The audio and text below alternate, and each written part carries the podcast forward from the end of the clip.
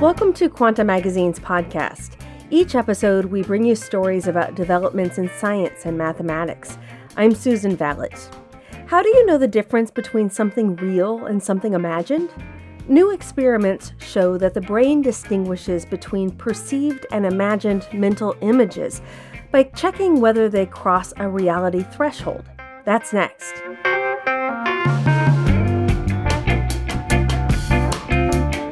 Quanta Magazine is an editorially independent online publication supported by the Simons Foundation to enhance public understanding of science.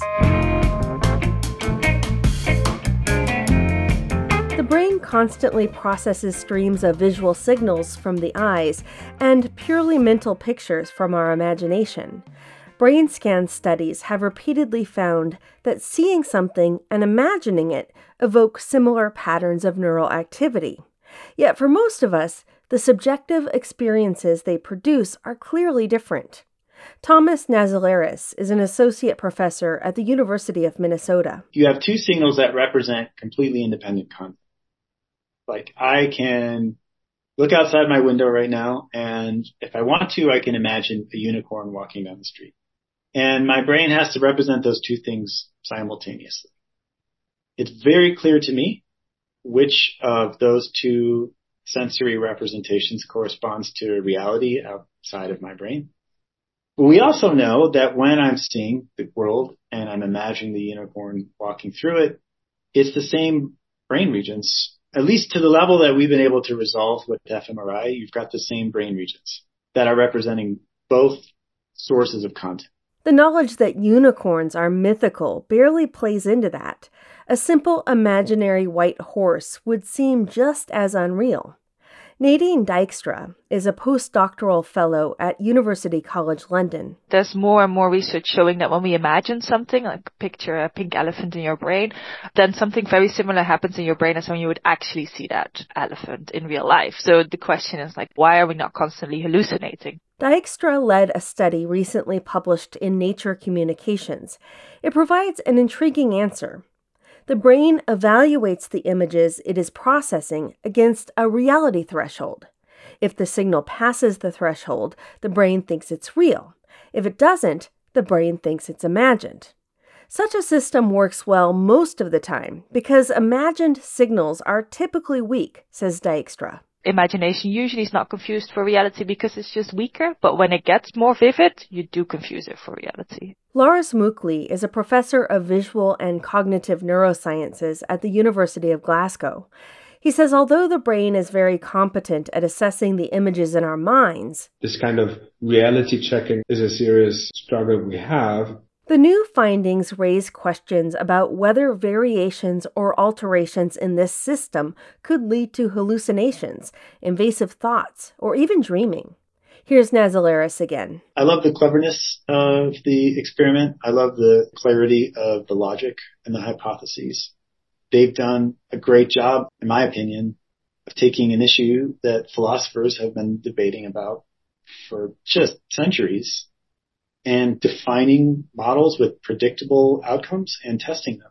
That to me is a, just a really exciting place to be in neuroscience, and they're right there. Dijkstra's study of imagined images was born in the early days of the COVID 19 pandemic, when quarantines and lockdowns interrupted her scheduled work. Bored, she started going through the scientific literature on imagination and then spent hours combing papers for historical accounts of how scientists tested such an abstract concept. That's how she came upon a 1910 study conducted by psychologist Mary Cheves West Perky. Bence Nanay, a professor of philosophical psychology at the University of Antwerp, says it's a very important and classic study. So the idea is that you're looking at the wall. It's a, you know, plain white wall. And the experimenter is asking you to visualize a banana. So that would be the ah. mental imagery of a banana. And unbeknownst to you, they project a very faint image of a banana on the wall. And you take yourself to be imagining that banana, but in fact you're perceiving. So is that perception? Is that mental imagery? Perky's conclusion was that when our perception of something matches what we know we are imagining, we will assume it's imaginary. It eventually came to be known in psychology as the Perky effect. In the 1970s, psychology researcher Sydney Joelson Segal revived interest in Perky's work by updating and modifying the experiment. In one follow up study, Siegel asked participants to imagine something while she projected something else faintly onto the wall. Here's Nanay again. You're supposed to visualize the New York City skyline and they project a tomato on the wall. And what you end up visualizing is New York City skyline at sunset or something like that. It's a mix between the perception and imagery. And you don't know that it was perception that was the red circle. Not all studies that aimed to replicate Perky's findings succeeded. Some of them involved repeated trials for the participants, which muddied the results. Thomas Naselaris points out that once people know what you're trying to test, they tend to change their answers to what they think is correct. So Dijkstra, under the direction of Steve Fleming, a metacognition expert at University College London, set up a modern version of the experiment that avoided the problem. In their study, participants never had a chance to edit their answers because they were tested only once. So basically, when you want to investigate this kind of thing in the lab, as soon as participants know that something real can be presented to them, they're going to be biased. So you can't do multiple trials, basically, because then they're going to kind of look for it. But we wanted to create a situation in which people were just imagining and they didn't know that real things could be presented to them, and then we secretly presented something the work modeled and examined the Perky effect and two other competing hypotheses for how the brain tells reality and imagination apart. One of those alternative hypotheses says that the brain uses the same networks for reality and imagination. But functional magnetic resonance imaging, or fMRI, brain scans might not have high enough resolution for neuroscientists to discern the differences in how the networks are used. For example, one of Muckli's studies suggests that in the brain's visual cortex, which processes images, imaginary experiences are coded in a more superficial layer than real experiences are. Muckli says with functional brain imaging, we're squinting our eyes, Within each equivalent of a pixel in a brain scan, there are about 1,000 neurons, and we can't see what each one is doing. The other hypothesis is suggested by studies led by Joel Pearson at the University of New South Wales. The idea is that the same pathways in the brain code for both imagination and perception, but imagination is just a weaker form of perception. During the pandemic lockdown, Dijkstra and Fleming recruited for an online study. 400 participants were told to look at a series of static filled images and imagine diagonal lines tilting through them to the right or left. Why static? Here's Dijkstra. Basically, we wanted to create a situation in which it was really difficult for people to be like, oh, what am I seeing? What am I looking at? Between each trial, participants were asked to rate how vivid the imagery was on a scale of 1 to 5.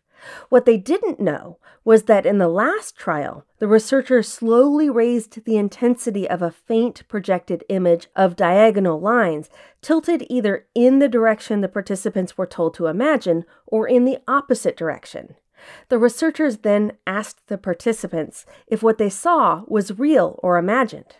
Dijkstra expected that she would find the Perky effect, that when the imagined image matched the projected one, the participants would see the projection as the product of their imagination. Instead, the participants were much more likely to think the image was really there. Yet, there was at least an echo of the Perky effect in those results. Participants who thought the image was there saw it more vividly than the participants who thought it was all their imagination. In a second experiment, Dijkstra and her team didn't present an image during the last trial, but the result was the same. The people who rated what they were seeing as more vivid were also more likely to rate it as real. Dijkstra says the observations suggest that imagery in our mind's eye and real perceived images in the world do get mixed together. She says when this mixed signal is strong or vivid enough, we think it reflects reality. It's likely that there's some threshold above which visual signals feel real to the brain, and below which they feel imagined, she thinks. But there could also be a more gradual continuum. To learn what's happening within a brain trying to distinguish reality from imagination, the researchers reanalyzed brain scans from a previous study. In that, 35 participants vividly imagined and perceived various images, from watering cans to roosters. In keeping with other studies, they found that the activity patterns in the visual cortex in the two scenarios were very similar. Dijkstra says vivid imagery is more like perception, but she says whether faint perception is more like imagery is less clear. There were hints that looking at a faint image could produce a pattern similar to that of imagination, but the differences weren't significant and need to be examined further. What's clear is that the brain must be able to accurately regulate how strong a mental image is to avoid confusion between fantasy and reality. You remember Thomas Naselaris. According to the study, the brain has this really careful balancing act that it has to perform because it is, in some sense, going to interpret mental imagery as literally as it does visual imagery. And because of this arrangement, this implies that the brain really has to regulate how strong the mental imagery signal is. Dijkstra and her colleagues found that the strength of the signal might be read or regulated in the frontal cortex, which analyzes emotions and memories, among its other duties. But it's not yet clear what determines the vividness of a mental image or the difference between the strength of the imagery signal and the reality threshold. Naselaris says it could be a neurotransmitter, changes in neuronal connections, or something totally different. It could even be a different, unidentified subset of neurons that sets the reality threshold and dictates whether a signal should be diverted into a pathway for imagined images or a pathway for genuinely perceived ones. Muckli says that sort of finding would tie the first and third hypotheses together neatly. Even though the findings are different from his own results, which support the first hypothesis, Muckli likes their line of reasoning. He calls it an exciting paper with an intriguing conclusion.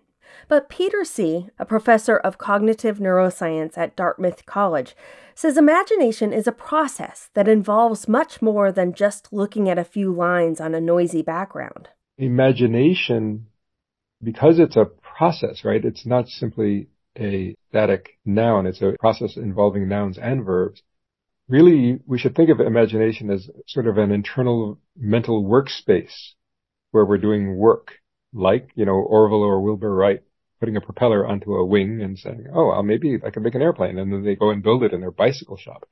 That's imagination. The differences between Perky's findings and Dijkstra's could be entirely due to differences in their procedures, but they also hint at another possibility that we could be perceiving the world differently than our ancestors did. Dijkstra says her study didn't focus on beliefs in an image's reality, but was more about the feeling of reality. It feels like either things feel real or they feel imagined, like it's a very categorical feeling. The authors speculate that because projected images, video, and other representations of reality are commonplace in the 21st century, our brains may have learned to evaluate reality slightly differently than people did just a century ago when Perky did her study. We found something slightly different to what she found, and we think that probably part of that is because even though people were not expecting to see something, it's still more expected than if you're in 1910 and you've never seen a projector in your life before. The reality threshold today is therefore likely much lower than in the past. So it may take an imagined image that's much more vivid to pass the threshold and confuse the brain. The findings open up questions about whether the mechanism could be relevant to a wide range of conditions in which the distinction between imagination and perception dissolves.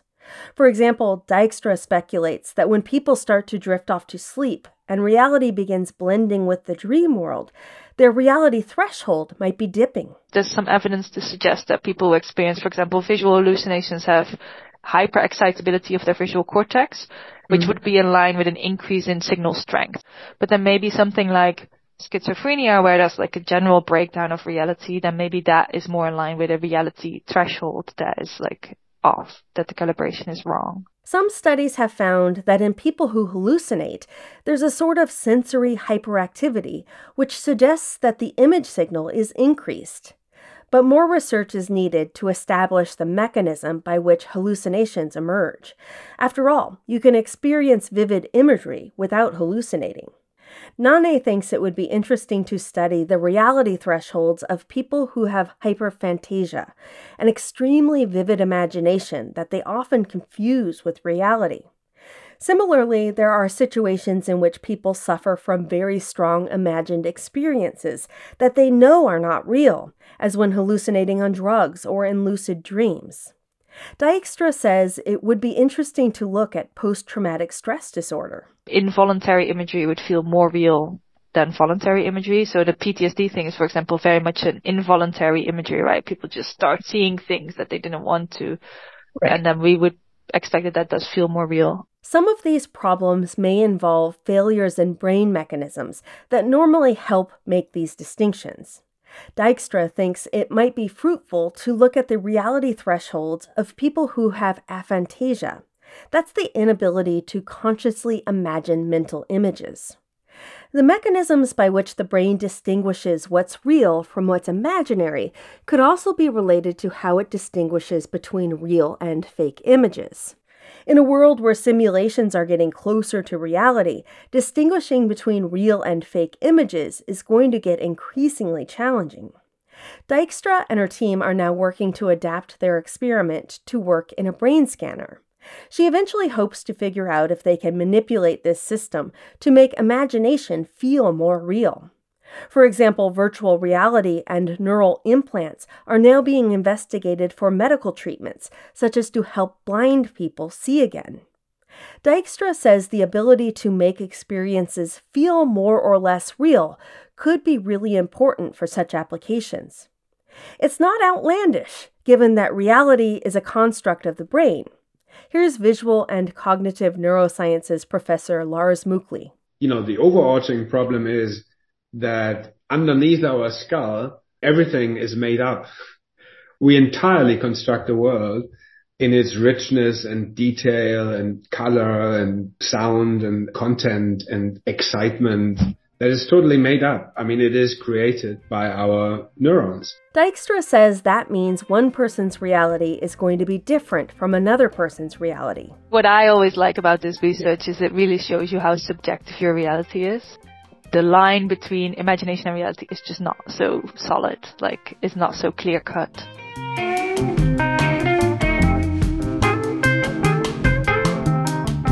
Arlene Santana helped with this episode. I'm Susan Valot. For more on this story, read Yasemin Saplakoglu's full article, Is It Real or Imagined? How Your Brain Tells the Difference, on our website, quantamagazine.org. Explore math mysteries in the Quanta book, The Prime Number Conspiracy, published by the MIT Press. Available now at Amazon.com, BarnesandNoble.com, or your local bookstore.